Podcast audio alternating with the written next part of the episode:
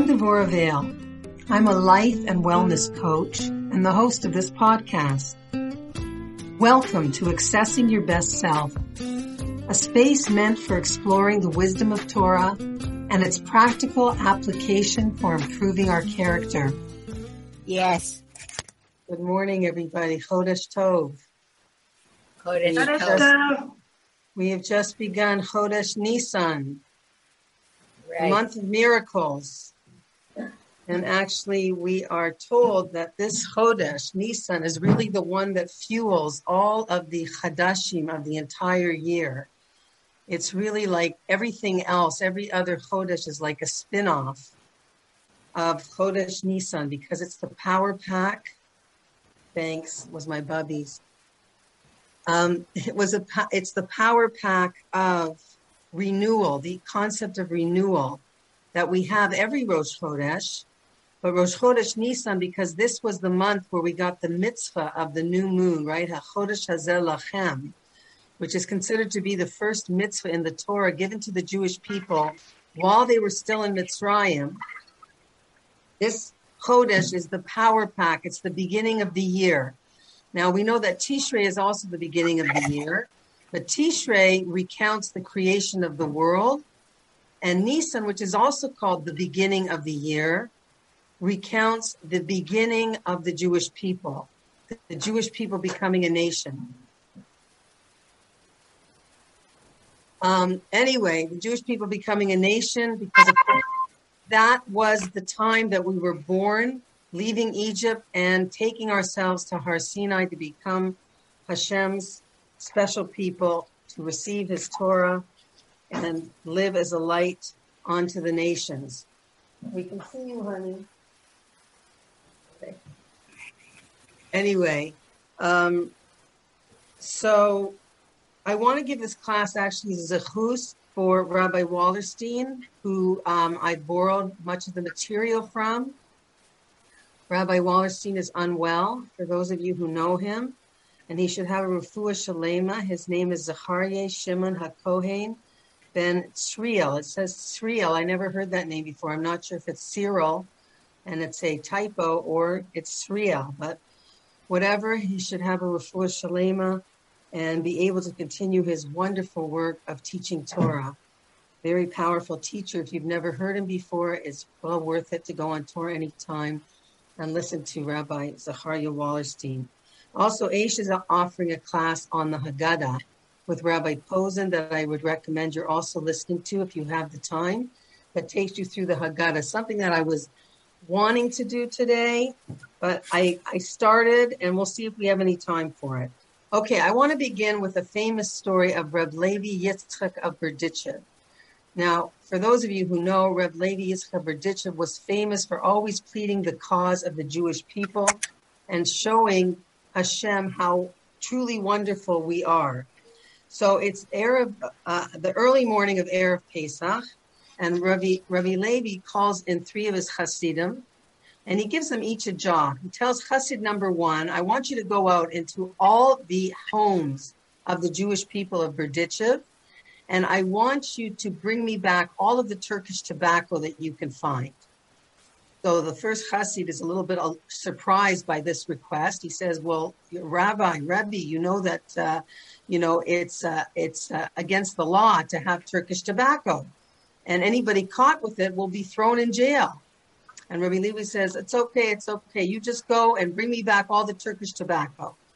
And Chassid number two comes forward and he says, Okay, you, I would like you to go through all the homes of Berdichev, and I'd like you to bring me back all of the Persian silk that you can find in every Jewish home. Chassid number two also protests. He says, uh, Rebbe, maybe you don't know, but Persian silk is contraband anybody caught with Persian silk in our possession, you know, it's it's a life sentence. Can you hear me okay? Yes? Is anybody on Yes. here? Yes, yes. Okay, good, great, great. Oh, you know what? I didn't mute everybody. Maybe I should do that just in case. Um,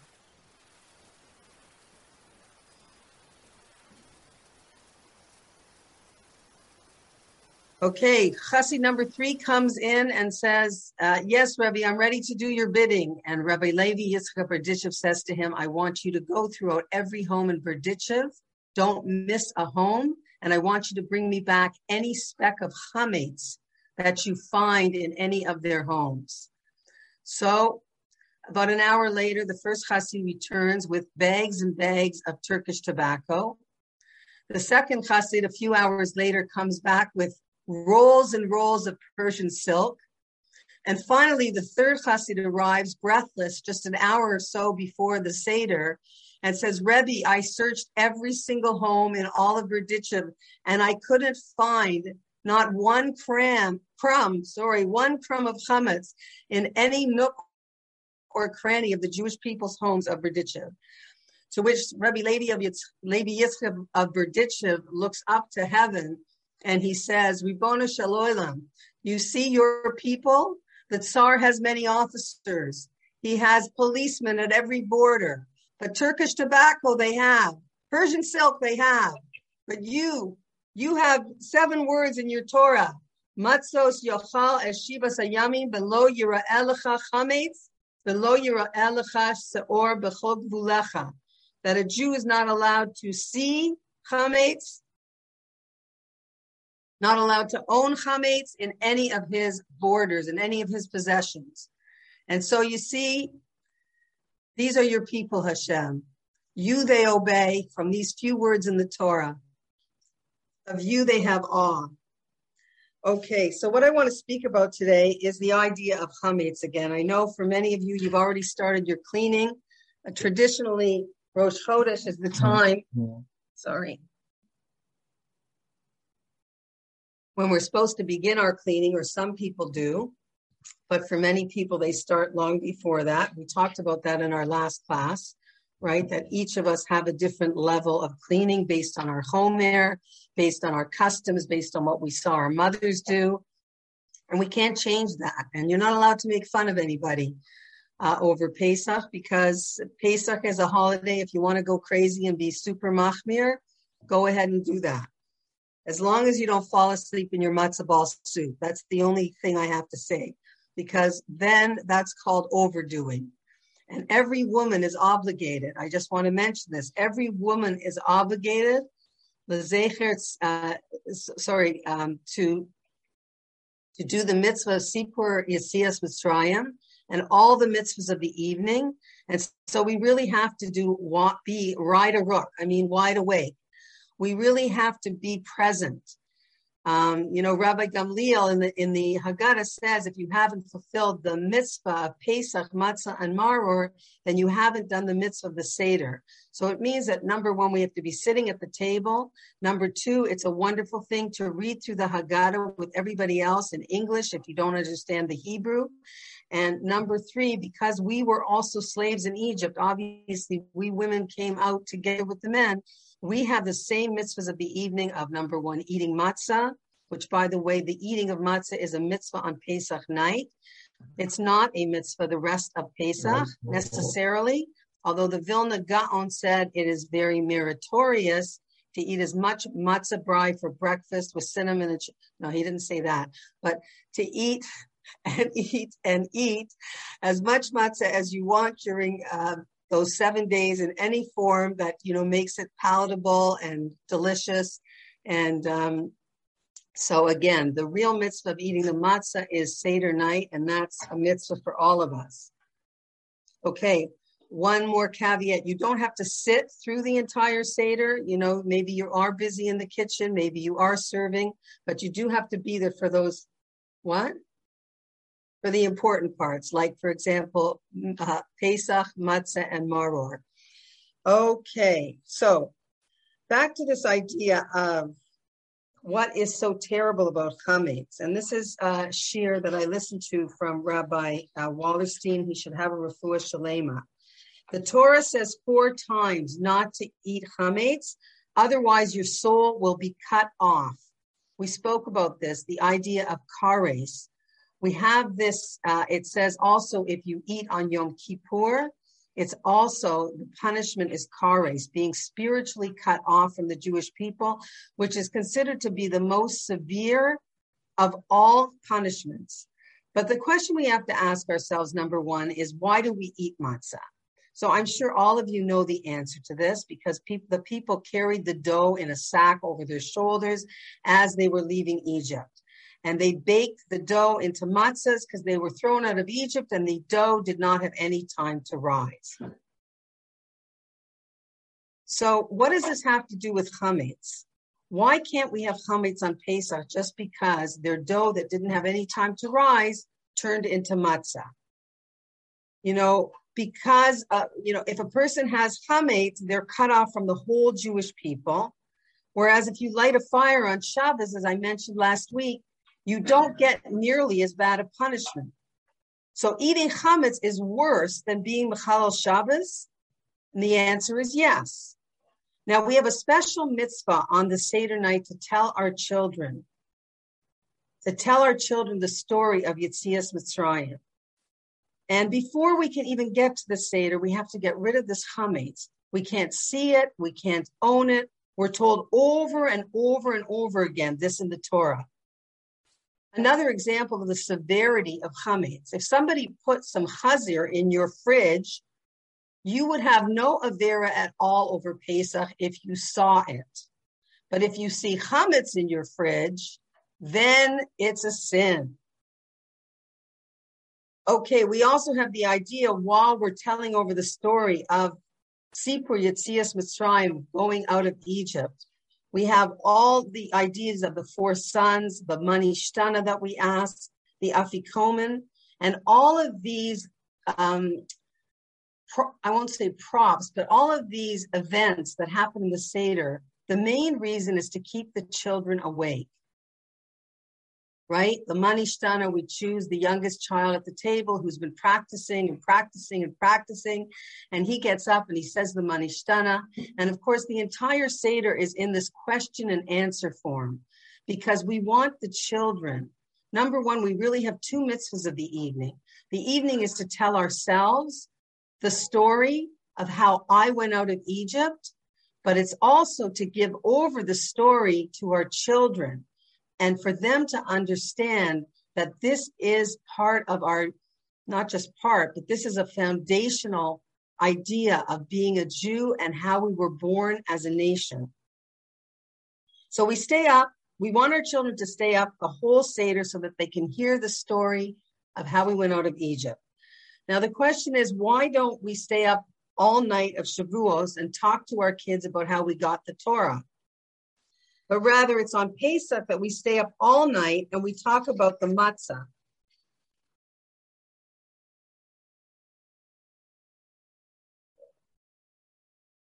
So I want to tell you a story about Rav Noam Elimelech and Rav Zisha. So I'm not sure when this happened exactly, but basically there was a blood libel that was going on, and they were accused of a blood libel and Rav Noam Elimelech was thrown into a cell, a teeny room, eight by eight, and Rav Zisha starts crying hysterically. And they're in this cell with other Polish prisoners. This was somewhere in Poland. And the Noam Elimelech gets very upset that Rav Zisha is crying because he says you can't cry like this in front of the goyim. This is a terrible thing to be doing because you're showing a lack of emuna when you cry in front of them. Why was he crying? Because in the corner of the room, there was a pail that was being used as a bathroom for all of the prisoners. And he knew, obviously, the halacha is that if in four, that if you are in four amos, which is not very much, of human waste, you're not allowed to make a bracha or daven.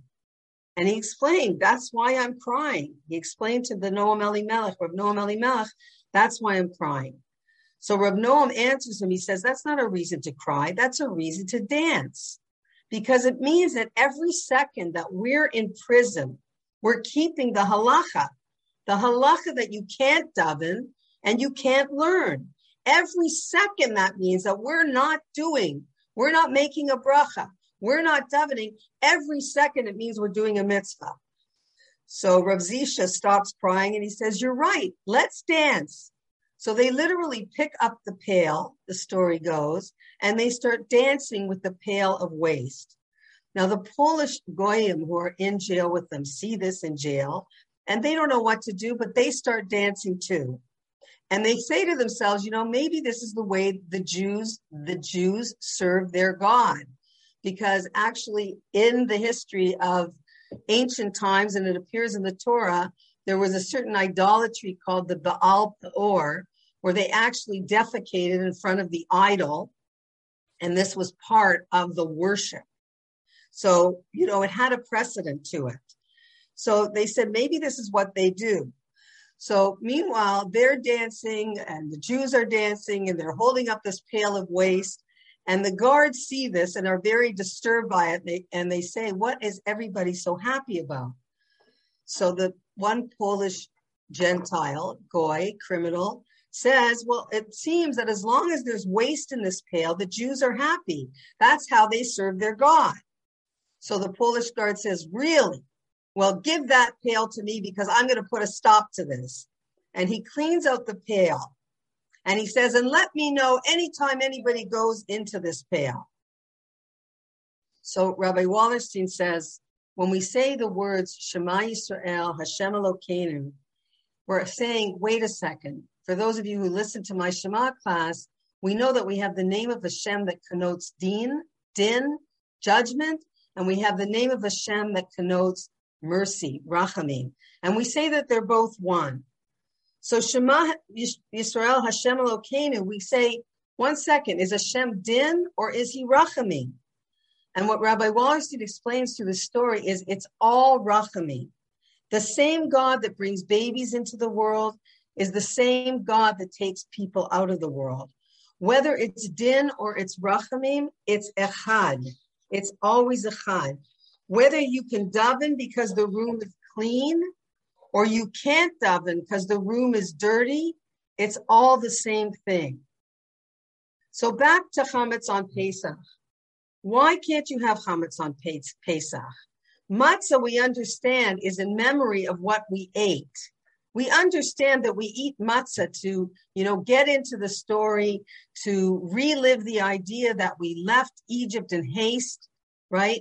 Matzah represents poor man's bread, it's the food that they ate while they were still in Egypt. It also represents the bread of freedom because, again, we were rushed out of Egypt with only the dough on our backs. So, okay, we understand why we have to eat matzah, but why can't you have chametz on Pesach? What's wrong with chametz? We eat maror on Pesach to remember the bitterness, but we're still allowed to eat other vegetables. Why is it such an avera to eat chametz and not even be able to see chametz? It says you should watch the matzos. And I explained last week that there's shmura matzah, which is really mahudar, which is the best matzah to eat, is matzah is, is wheat that was watched even before it was cut. From the time of its cutting until it gets to the bakery, the, the, the, wheat gets to the bakery and it's mixed with water and it's baked within 18 minutes. It, it's watched to make sure that no water touches it until it gets to the bakery.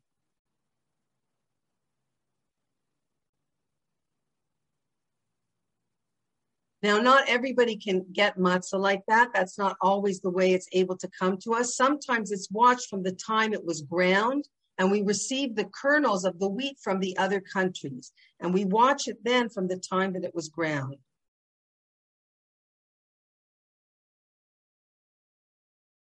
So we're told that we have to watch it and watch it. Why are we watching it? What is this lesson of shmira? That we have to watch the dough, that it shouldn't become leaven, that the wheat kernels shouldn't get water on them and begin the leavening process. This dough needs a special shmira, were taught from the Sitra Achra. The Sitra Achra is another word for the Yetzer Hara, for the Satan. Chametz represents the Satan. Machmetzes is the word that's used, rising. And it's interesting, I've never heard this before, but it says that the same way that Adam and Chava were created as one androgynous being, the Nachash which is considered the Satan, right? The snake in the story of the Garden of Eden, was also created male, female. Hmm. Female was on the back of the male, and the Satan, just like the human being, was Zachar and Nekeva. This is from the Zohar. Her name, which we don't like to say, but I'm sure many of you have heard, and I'll spell it since Rabbi Wallerstein spelt it, is L I L L I T H. Yes. And I didn't know that that was the source. That was the Nekeva part of the Satan. So what does chametz have to do with the Satan? We left Mitzrayim. We had matzah. So what does chametz have to do with anything? Why is it even part of our Pesach preparation? Why can't we just eat matzah? Why do we have to get rid of the chametz? So we know that after Pesach is over, the Shabbos after Pesach, there's a custom to make shlisel challah, right? People make a special challah where they put a key inside, or they make the challah in the shape of a key. And this is a segula. This is supposed to be a good luck, if you like, but more than that, it's supposed to be a good omen for Parnasa, because the idea is that Hashem is the one who holds the keys to our success financially, materially, as he also holds the keys to rain, which represents Gashmiut, which represents materialism, plenty, right? Um, to children, to childbirth, and again to Parnasa. So if you take a frozen challah out of the oven because you decide you're not making it that week and you leave it out on your counter for three hours, it rises and it gets bigger and bigger and bigger. And that is representative of the Satan because you don't have to do anything. It just rises on its own. And this is representative of Amalek. Amalek says the world happened on its own. Everything is just Mother Nature. Stuff happens. And Amalek is the root of a godless world, of a world where people believe random, it just happened. You know, there's no order. As we know, Seder, which is order, is a very important, it, it is the is the basis of our evening when we sit around the table. We have 15 different stages that we go through, and there's an order. And before we even get to the Seder, what we're telling our children is that there is order in the world. This world is not chaos. This world is not random. Hashem has a plan for the world. There is an order to everything. But Amalek or Hametz comes to tell us the opposite. Chametz is the Satan and his wife. There is no, um, there is no God, is what it's saying. Because what is it saying again? Flour rises on its own. The reason that your chayiv kare, spiritual excision from the Jewish people, is because if you're eating chametz on Pesach, it's symbolic of the idea that you believe that there's no God and that the world happens on its own. And if you believe that the world happens on its own and there's no, or maybe you could even believe there's a creator of the world, but there's nobody who's involved in the world. There's no hashgacha pratit. There's no involvement of God in the daily happenings, the moments, the moment to moment of life, right? Hashem perhaps created the world and, you know, pushed a few buttons and the sun rises by itself. Everything is just coincidental. It's all random molecules. It's just evolution. All of the different things that come to try and create confusion in the world, right? This is the idea of being chayiv kares, if you have chametz in your possession, it's symbolic of the fact that that little bit of lack of emuna, right? We get rid of every speck because even for those of us who believe, we cannot help but be affected by the atheism around us, by the world that says everything's random. By the world that says, don't get so excited about that. You know, there's no message here for you. It was random. As opposed to Hashgacha Pratit, where we say, you know, everything that happens is for a reason, whether it's nationally, whether it's in the news, or whether it's in our own lives. And we're meant to learn from it, grow from it, and ask Hashem, what is it that you want us to change because of it? What can we do better? How can we be better? So matzah is the opposite of this process that just happens on its own. Matzah is actually process, right? Because matzah, from the second the water touches the flour, if you've ever been to a matzah bakery, it is incredible to watch how quickly they work. I mean, forget about 18 minutes. They've got the whole thing done in four or five minutes. They take the dough, they pour somebody else pours in the water. These women, these men with big muscles start kneading it. They throw it out to all of these women who are at this long table with a rolling pin. Those women are rolling and muttering to Tehillim under their breaths the whole time. And then within seconds, they've got those flat little pancakes into the oven and baking. Well, first they have to put the holes in them, right?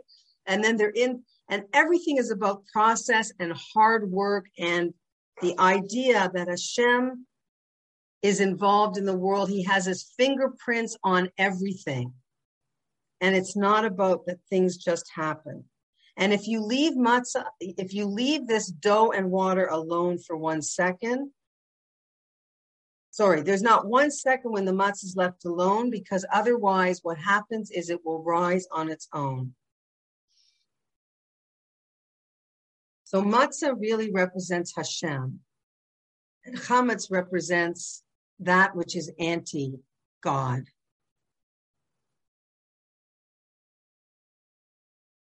And Yetzias Mitzrayim is the event whose whole essence is the concept of hashgacha pratit, of divine intervention.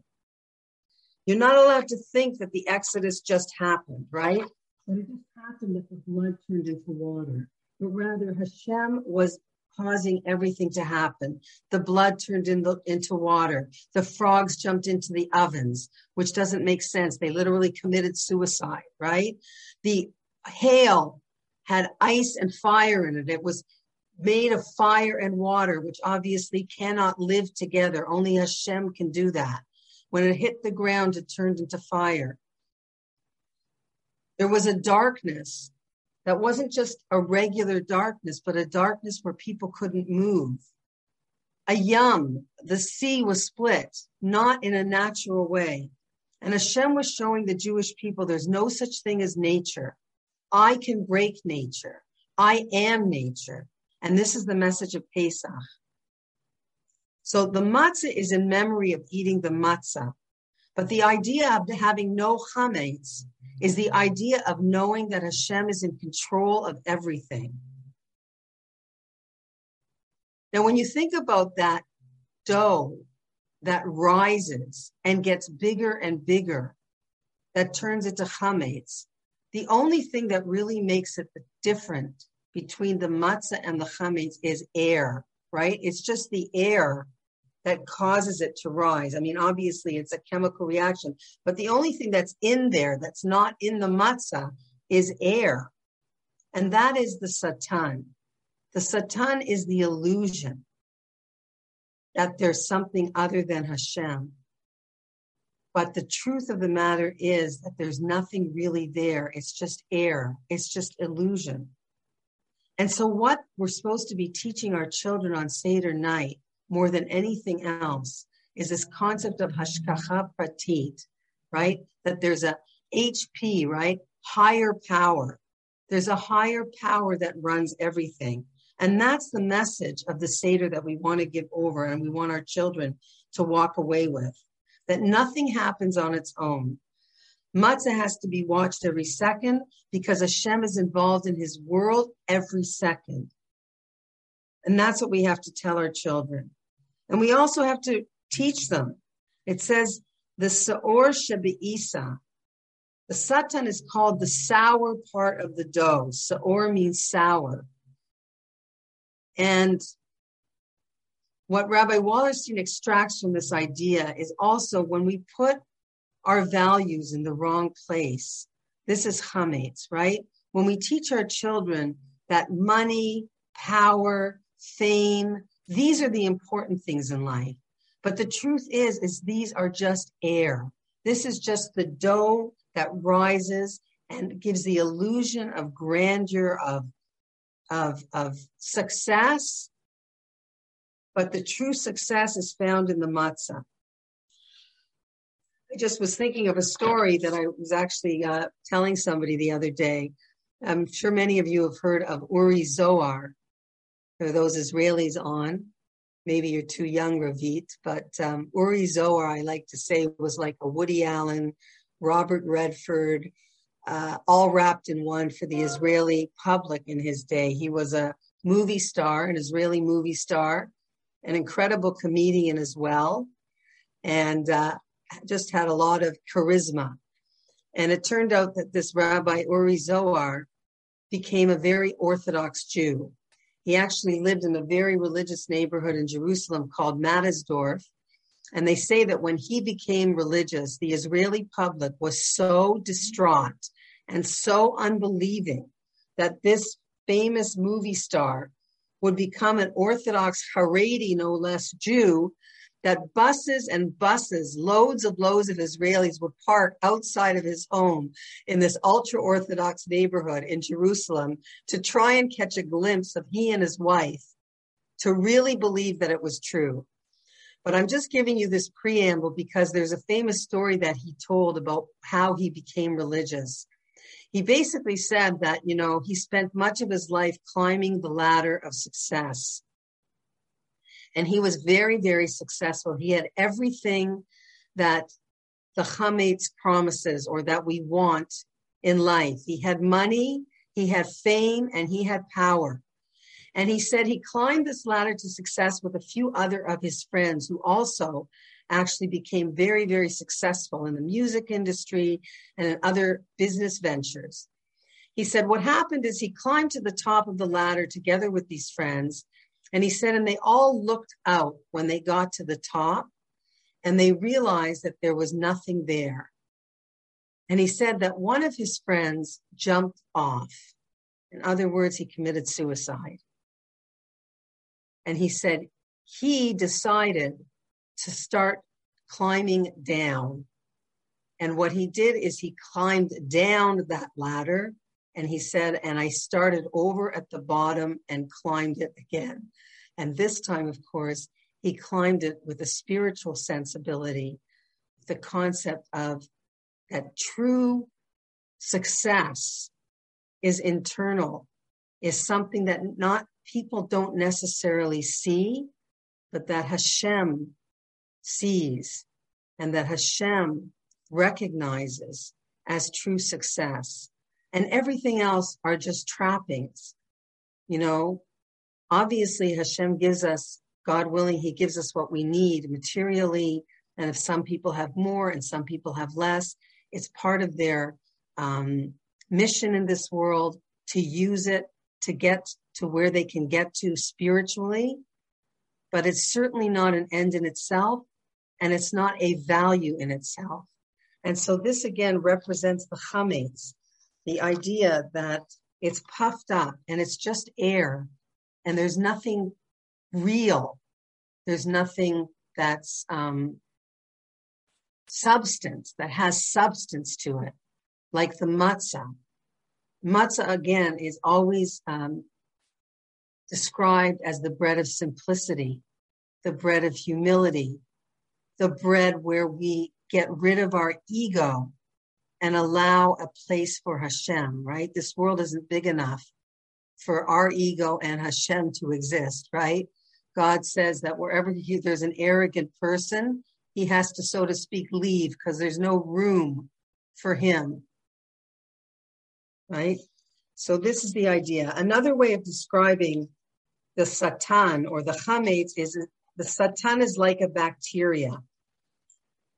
It's a bacteria. We know about bacterias with COVID and the pandemic. So we were only 70 people when we came into Mitzrayim, But when we left Mitzrayim, we were born. We were like a newborn baby, born as a nation on Pesach night. Now, we all know that the room has to be sterile when a baby is born. There can't be any germs near the baby, right? Um, you know, if the motzetz, if the pacifier falls out of the baby's mouth, at least in the olden days, right, people would sterilize it. People would make sure it was 100% clean. God forbid the baby should get any germ in its mouth. So it's the same with the Jewish people. We were like babies. We were like babies being born as a nation, and we needed to have a bacteria free environment. And again, that's the chametz. The chametz is the germ, the bacteria, the germ of atheism, the germ of doubt. Amalek is doubt. The germ that says, well, I don't know, it's a nice story, but you think it really happened? And it creeps in and it's in nooks and crannies in all of us. And that's why the exercise of working to get rid of the chametz externally we always start with the external in Judaism. We don't start with the feelings and then the actions will come, but rather there's an idea that the chitzonius, the outside, affects the inside. So when we're cleaning for Pesach, ladies, it's not just about, you know, oh, the drudgery of Pesach or the I hate Pesach. I heard another woman say that on Shabbos. I hate Pesach. She wasn't a frum woman, but, you know, unfortunately, it's got a bad rap you know? But if we understand that the cleaning of the chametz is the cleaning out of ourselves, of all of those places within ourselves that we have these questions, we have this inability to believe wholeheartedly. We're lacking in our emuna, in our bitachon. And we want to be able to sit down at the Seder and tell the story and believe it and know this is the place where we were born and that Hashem has his fingerprints on everything to do with us as a nation and personally in each of our own lives. Okay. I think we're getting. Okay, I'm going to end with a story. Oh, so let me just say the last thing. So on Pesach night, what we're trying to do is we, we're reliving our our birth. And we're trying to get back to the essence of the purity of believing in Hashem completely, just like they understood at the time of their exodus. There was no question in anybody's mind that Hashem was running the world, that he was running nature, that he could change nature. So we have to get back on Seder night. We want to emerge from the Seder as total matzah with no chametz, with this purity of believing in Hashem completely as the one who runs the world, runs nature, and runs my life. And after seven days of eating matzah, only then can we bring the chametz back into our life, because then we can overcome it because we have that clarity of mission and purpose and of who we are again. And of course, our emuna and bitachon has been strengthened Okay, I'm going to end with a story about um, that Rav Zilberstein wrote in his book Aleinu L'Shabeach, a true story of Hashgacha Pratis that will amaze you. Okay, there was a couple in Israel who had a baby with a heart that was on the wrong side, and it needed surgery right away. So they left Israel. They weren't a rich couple; they were a kollel couple but they left Israel and they went to Germany. They traveled to Germany because there was supposed to be a brilliant surgeon there. So the surgeon told them, I will do the operation, but it's going to cost you a lot of money. So the couple went back home. They raised money, lots of it. And they finally came back to Germany to meet the doctor and to schedule the surgery. However, this doctor said to them, I'm so sorry, but I made a very big mistake. The money you brought is fine, but it's not enough because I forgot to mention that there's going to be a hospital fee and you're going to need another $100,000 more for me to be able to do the surgery. Now, this again was a poor kollel man from Bnei Brak who said to him, I don't know what to do. I, I can't come up with this money. and the doctor said, well, you know, you better figure it out quickly because I'm going on vacation in two days. And if you don't get this money together, I'm not going to be able to perform the surgery. Obviously, not, a, not a Jewish doctor with a, with a, you know, a heart uh, that's going to forego this. But in the meantime, the secretary of this doctor was there and she heard what was going on and she felt very, very badly for this couple. And she said to them, You know what? I see that you're Jewish. And I want you to know there's a very famous German man. I think, I think German Jewish man who's extremely charitable and rich, and you should go to him. Anyway, she gets them the information of where he is. And this couple, or I think it was only the man actually, heads off to this man's house. He comes to this mansion. A butler answers the door and says, Who should I say is calling? And he says, Tell him it's a younger man from Bnei Brak. You know, he figured he understands Yiddish because German and Yiddish are very similar. It's a young man from Bnei Brak. So the butler comes back and he says, My master says he'll meet you in the den. So this man and and actually he he tells the butler his whole story how you know he's got this sick son and he's got to get this money together and if he doesn't get it he won't be able to get the operation and he only has two days and that's why he's here etc and he says to him okay you know this this my master says he will see you. He will see he will see you. So he comes into his study and before he's even able to tell his story the master, this rich German Jewish man, hands him a manila envelope and he's shocked. He says, Wait, you didn't even hear my story. And he says, It's okay. You know, here it is. And he gives him, he opens up the envelope after, you know, right there or after he leaves. And inside the envelope is a $100,000. Okay. So he obviously has the money. They do the operation. It's very successful. And when he's back in Eretz Yisrael a few months later and his son is doing well, he makes a Sudas Hoda'ah. He makes a special meal of thanksgiving to Hashem and he tells the whole story and he's, you know, very, very happy. And it's a real Kiddush Hashem and showing how incredible Hashem is. And everybody wants to know what happened.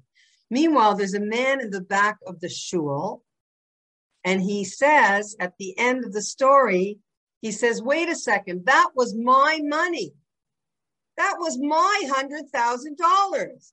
It wasn't for you, it was for me.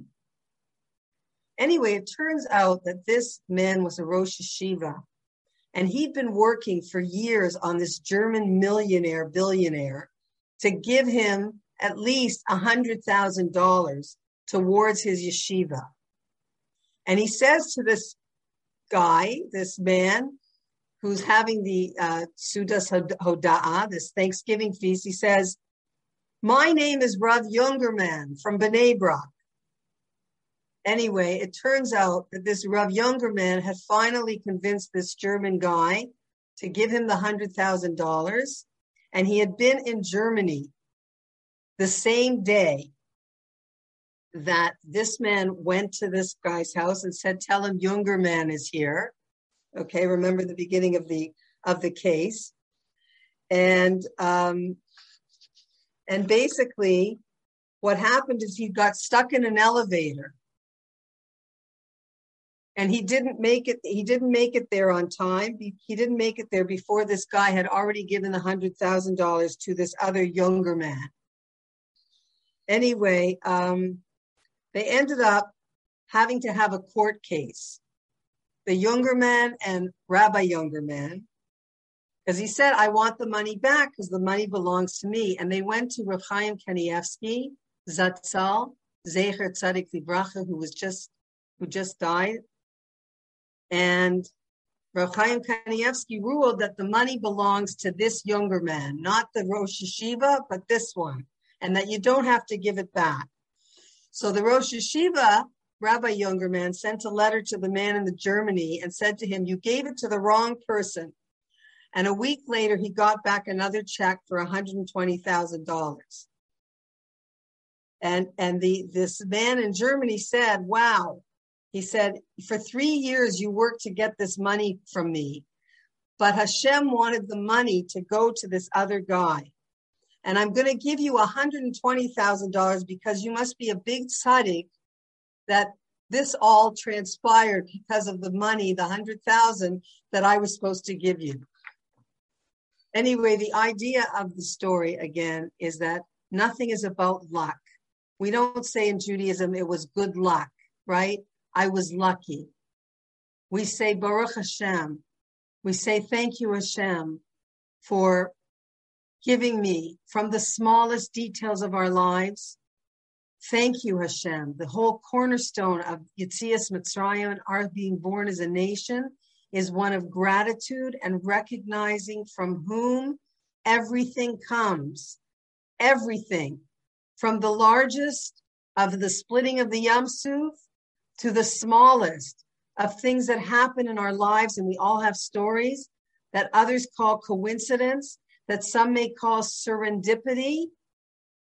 But if we want to grow our matzah and get rid of our chametz, we have to recognize that there isn't one detail or one moment of our life when Hashem is not present, interested, involved, and all from a place of love, all from a place of complete, total love. The good and the bad, all rachamim, all good, all good. Nothing ever happens on its own. Everything in life is matzah. We don't even know how many times we're saved from things without even knowing. Hashem is constantly watching you. Nothing ever happens on its own. So, ladies, while you clean for your chametz, remember these lessons of Pesach. And when you sit down to your Seder, what you're giving over more than anything else by being there, by saying the Seder, by being there with your families, is this idea that nothing is random, everything has a purpose, and Hashem has a Seder uh, an order. There's an order to the world. There's a reason for everything that happens in the world at large and in my little Olam Katan as well. Okay, Chag Sameach. Thank you for tuning in. And God willing, we'll meet again after Pesach. I hope you enjoyed that. Yisher Koach. It was a great class. Thanks, Thank you, Devorah. Terry here. Thanks, guys. Loved it. Devorah. Thank you. Thank you for joining. Kosher Pesach to you and your Amen to everybody. I love, Love to your see background. Toby and Renee and Arlene. What's So my what's background? Oh, They have them. Uh, I used to have those. What? Which ones? The, ca- the kitchen cabinets. The kitchen cabinets at the Solimar. Oh, you to- did? Yeah. Oh, you know I'm in the Solimar. Hey, Terry, how did you know? I can tell by the cabinets. Oh, look at I that. had them until I renovated. I had those. They're very nice. Thank you. Mhm. Thank you. Well, Baruch Hashem, I'm in Florida, ladies, so I'm sending you Good. lots of sunshine. Enjoy. I'm sending you Nice. sunshine and Thanks, warm, Deborah. warm feelings of love. Okay. Goodbye. Have a Take great care. Happy weekend. cleaning. Happy cleaning. Everybody get there in one piece. Karen Levy, is that Karen Samaya. Buckstein? Really? I'm, I'm, what? Sorry? What's your maiden name? Oh, you're Karen Levy. Hi. Yes, I'm Never Karen saw you before. Thank you for joining. Thank you. Thank you for the class. It was really nice. Thank you. We, I, I listened to it with my kids, so it was amazing. Oh, thank you so much. I'm so glad you did that. It's a family affair. Deborah, Okay. Yes. can you just repeat Rabbi Wallerstein's name again, please? Yeah. Davening. Yeah. His name Okay. is Zachariah Yep.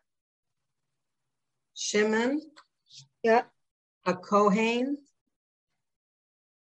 Then Sr- it's it it said Sriel, but I don't know. That's a funny name. Israel isn't it? probably Yisrael. It's just Oh, a for, variation for, of for a Yisrael. woman? Oh yeah? Okay, so it's Sriel then. Oh, I. Oh, right. His mother. Yeah, it's his mother. I mean, I thought it would be Cyril. Maybe someone Um, typed it typed it wrong. It's a good question. I don't know. Anyway, whatever it is, you should have a refuah. Yeah, refuah shlema. Thank you for coming. Thank you for joining, Toby. It's always a Yeah, it's my pleasure. I thank flattering. you.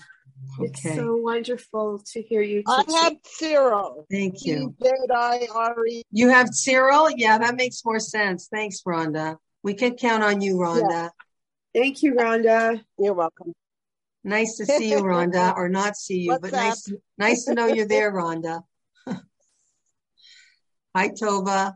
All right. Whoever I'll Tova say hi. is. Hi. Oh, hi. I like Thank to see you. your face. Chag Come on. Chag Kasher v'Sameach. Are your kids going to be Kasher with you? Rhonda, your kids with you? Actually, my daughter's staying in Israel, and I'm not sure what my son is doing. He's on his way to Florida. I hear. Okay, Hopefully, he'll be back for Pesach. that'll be good. yeah. All right, we'll have a wonderful Pesach. Yeah, we'll Merry see you after it. Okay. Take care. Also, You too. All Okay, bye-bye. All the best. Bye, guys. Freilich and Pesach. Amen. Amen. Freilichen. That's right.